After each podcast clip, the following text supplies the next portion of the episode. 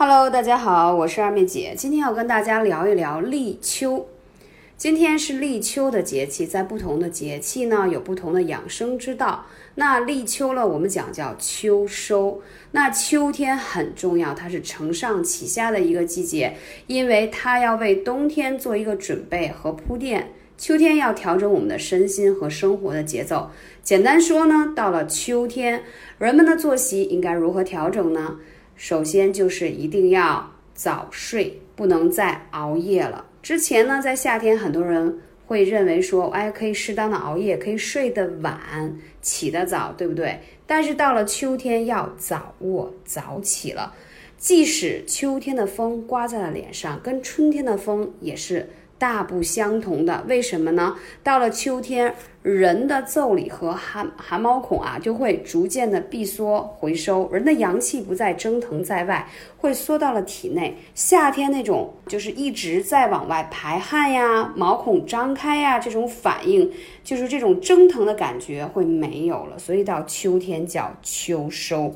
那有一句话叫春捂秋冻，就是说在秋天的时候。大家因为要开始贴秋膘了，要吃一些热量比较含量高的，包括一些肉类比较多嘛，热量也就比较高了。这样的话呢，其实你体内积攒的热量高，容易就什么？如果你由于天气刚刚转凉，你就捂的特别多的话，就特别容易导致体内的热散不出来，所以就容易感冒。当然也不是让大家去冻着了。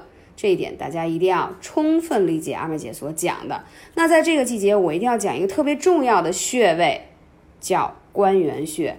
在夏秋交接的时候，此时是人体的身体从啊发散阳气到收敛的一个过程。那在这个节气的时候，我们说关元，关注你的元气，为你到冬天储蓄好。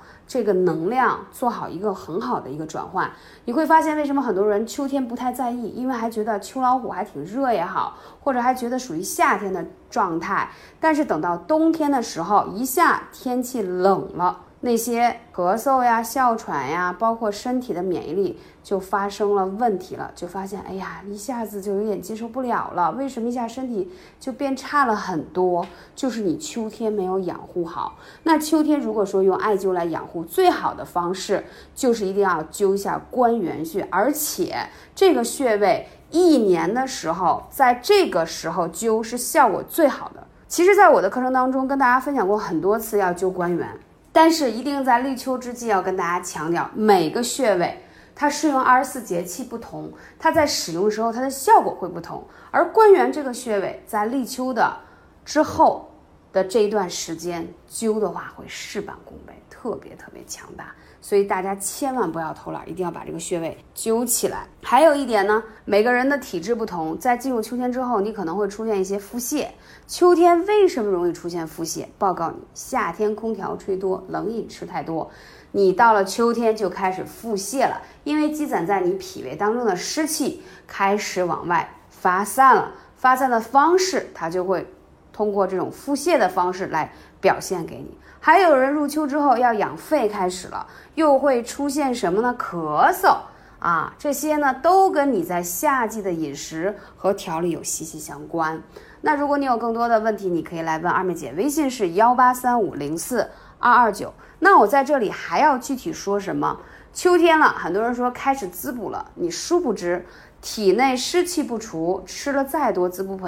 根本补不进去不说，而且还会越补越毒。当你体内的湿气不能排出，然后你再吃了进补之物，那会雪上加霜，会让你的身体更加寸步难行。所以在滋补的前提是要把身体的排湿。那其实排湿的穴位讲过很多，今天再讲一下。那像中脘穴、丰隆穴、足三里。这几个穴真的是排湿特别好的穴位，找不到不知道到应该灸多长时间，记得来问我。最重要的是，艾灸讲究天人合一，赶上节气到的时候一定要灸起来哦。好啦，感谢你一直的关注，继续关注二妹姐的节目，最近还在更新每日六十秒，每天一个穴，每个穴位一个啊，针对一个病症，你会学到更多。好，我们下期节目再见。